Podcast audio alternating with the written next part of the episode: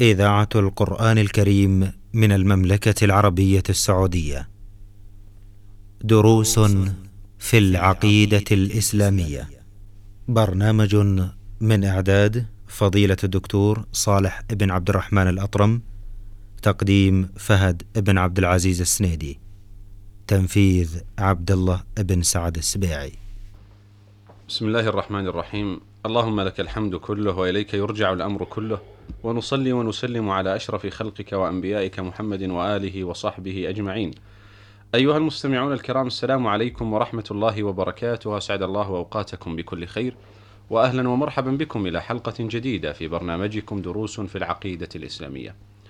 مع مستهل هذا اللقاء نرحب بفضيلة الدكتور صالح بن عبد الرحمن الأطرم فاهلا ومرحبا بكم شيخ صالح. حياكم الله وبارك الله في الجميع حياكم الله. آه، الشيخ صالح في الحلقة الماضية تحدثنا عن أنواع العبادة التي أمر الله تعالى بها وأشرنا إلى أنواع ثلاث من هذه من أنواع العبادة التي ذكرها الشيخ محمد بن عبد الوهاب رحمه الله. تحدثنا عن الرغبة والرهبة والخشية. الحقيقة أود أن أوضح للمستمع الكريم من خلال حديثكم آه، صلة هذه الأنواع بالدوائر الثلاثة التي ذكرنا دائرة الإسلام ودائرة الإيمان ودائرة الإحسان. حتى لا يختلط عليه الموضوع آه، فقد تكلمنا عن أنواع العبادة وأشرنا قبل الحديث قبل تعداد أنواع العبادة إلى أن ثمة دوائر للإسلام دوائر مهمة ألا وهي دائرة الإسلام والإيمان والإحسان. نود إذا تفضلتم أن نربط كل نوع من هذه الأنواع التي ذكرنا بهذه الدوائر. بسم الله الرحمن الرحيم. الحمد لله والصلاة والسلام على رسول الله وعلى آله وصحبه ومن اهتدى بهداه. وبعد فإن هذه المسألة التي طرحتها في الواقع أنها مهمة في نظري كما أشرت إلى ذلك. وذلك أن دوائر العامة موجودة ولله الحمد عند عموم المسلمين. فربط الرغبة والرهبة والخشية أمر مطلوب في الحقيقة. ومعنى ذلك أنه أسلم ودخل الإسلام رغبة بما عند الله. هذا الذي حمله على الدخول في الإسلام. وعلى الاستعداد للقيام بمتطلبات الإسلام. رغبة بما عند الله. نعم. نأتي للرهبة. فكذلك ما دخل في الإسلام واستعد للقيام بأوامره واجتناب منهياته إلا خوفا وفزعا من عاقبة ذلك اللي هو ترك فعل الأوامر وارتكاب المنهيات. لأن الإسلام أوامر ومنهيات فلا بد من القيام بها. فإن فقد الرغبة فقد اختل إسلامه وإن فقد الرهبة فكذلك. فالرغبة فقط يأخذ جانب من الجوانب وهو الطمع الزائد. فيؤديه إلى الاتكالية بأنه رغب وانتهى. وإن أخذه جانب الرهبة أخذه القنوط كما تقدم في الحلقة الماضية. نعم. واليأس. ثم أيضا إذا تأمل المسلم فالرغبة والرهبة تدفعه إلى تحقيق الإسلام. وهي الدائرة الثانية التي هي الإيمان. لأن مقتضى الإيمان التصديق بالقلب الجازم. والإسلام يظهر هذا التصديق على الأقوال والأعمال. فاتضح الآن مناسبة الرغبة والرهبة لدائرة الإسلام ودائرة الإيمان. أما دائرة الإحسان فإنها إذا تحققت عنده الرغبة بما عند الله والرهبة مما أعده للعاصين اجتهد في إحسان العمل وإتقانه وتحري الصواب لأن العمل يحتاج إلى أمرين الإخلاص والمتابعة. كما قال تعالى الذي خلق الموت والحياة ليبلوكم أيكم أحسن عملا. فإذا فقد واحدا من هذين الاثنين فقد فقد النتيجة. فالرغبة والرهبة كجناحي طائر. أما الخشية فإنها تقضي على صاحبها بالتذلل والخضوع. في في الاستسلام بالقول وبالعمل وبالاعتقاد. وبالاعتقاد. فإسلامه ألزمه بالخشية. إيمانه زيادة الخشية. الإحسان إحسان الخشية لله. فلا يكون فيها خشية لغير الله. هذا ما هذا ليست الخشية المطلوبة. التي تعبد الأنبياء بها, بها ربهم. في قوله ويدعوننا رغبا ورهبا وكانوا لنا خاشعين.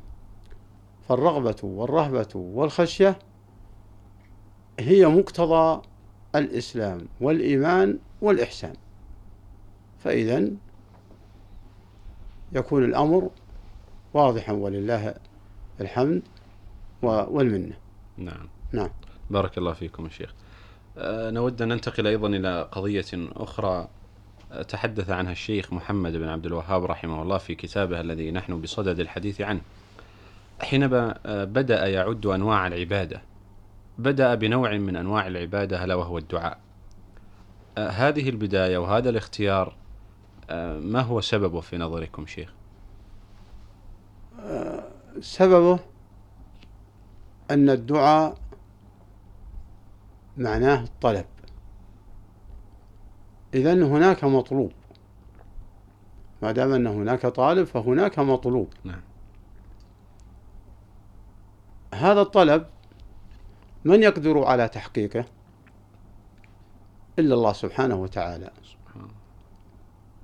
فهو القادر على تحقيق هذا الطلب.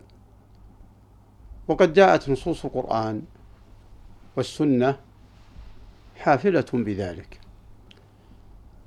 منها قوله تعالى وقال ربكم ادعوني أستجب لكم. فدل على أهمية الدعاء. وأن الله سبحانه وتعالى ربط الاستجابة بالدعاء. فاللجوء إلى الله يظهر الافتقار ويظهر الحاجة إليه. والاعتراف بقدرته. وقال تعالى وإذا سألك عبادي عني فإني قريب أجيب دعوة الداعي إذا دعان. الله أجيب دعوة الداعي إذا دعان. والله سبحانه وتعالى يمهل ولا يهمل. فقد يعطي الإنسان سؤله. ولو ما دعا. ولكن هذا فيه إشارة إلى أن دعاء الله أمر لا بد منه وأنه يعد عبادة. إذ لا يقدر على إعطاء المطلوب للخالق للمخلوق إلا الخالق. فالقادر على خلق الإنسان هو القادر على إعطائه مطلوبه.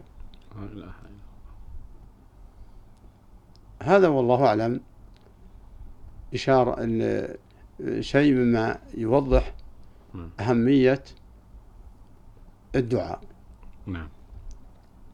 ولهذا كان دعاء الآلهة والأصنام والأموات عند الجاهلية موجود. آه. موجود. يسألونهم الحوائج. يسألونهم قضاء مطالبهم. يسألونهم الشفاعة. يسألونهم الشفاعة. فإذا كان الأمر كذلك فالدعاء أمر عظيم. نعم. فلا يجوز التعلق بغير الله الله أكبر. فيما لا يقدر عليه إلا الله. سبحانه وتعالى. لعل فيه وأنه إذا صرفه لغير الله وهو لا يقدر عليه إلا الله أصبح أعطى حق الله غيره فوقع في الشرك. نعم. نعم. أقول لعل فيه إشارة يا شيخ أيضا في بداية حديث الشيخ عن العبادة بأن من أولها الدعاء. آه، في تحقيق معنى الدعاء قطع لكل وسائل الشرك. فإذا تعلق الإنسان من باب الدعاء بربه سبحانه وتعالى ففي هذا قطع أيضا لكل صلات أخرى من أنواع الشرك بغير الله سبحانه وتعالى لأن الصلة بينك وبين ربك لا يحكمها واسطة ولا وسيلة ولا شفعاء كما كان المشركون يتخذون ذلك بينهم وبين خالقهم. فالدعاء بينك وبين خالقك سبحانه وتعالى. نعم يؤكد كلامك هذا أو كأنك أخذته من قوله تعالى ولا تدع من دون الله ما لا ينفعك ولا يضرك. فإن فعلت فإنك إذا من الظالمين. وإن يمسسك الله بضر فلا كاشف له إلا هو وإن يردك بخير فلا رد لفضله. يصيب به من يشاء من عباده وهو الغفور الرحيم. وقوله تعالى ومن أضل ممن يدعو من دون الله من لا يستجيب له إلى يوم القيامة وهم عن دعائهم غافلون. وإذا حشر الناس كانوا لهم أعداء وكانوا بعبادتهم كافرين. فتأمل هذه الآية أيها الأخ الكريم. ماذا اشتملت عليه من الأمور العظام على من يدعو غير الله فيما لا يقدر عليه إلا الله؟ قال ومن أضل ما يدعو من دون الله. أولا حكم عليه بالضلال. ثانيا أنه لا يستجيب. من أضل ما يدعو من دون الله من لا يستجيب له. ثالثا أنه غافل عن دعائه لا يسمع. وهم عن دعائهم غافلون. رابعا أن المدعو من دون الله فيما لا يقدر عليه إلا الله يكون عدوا لهذا الداعي يوم القيامة.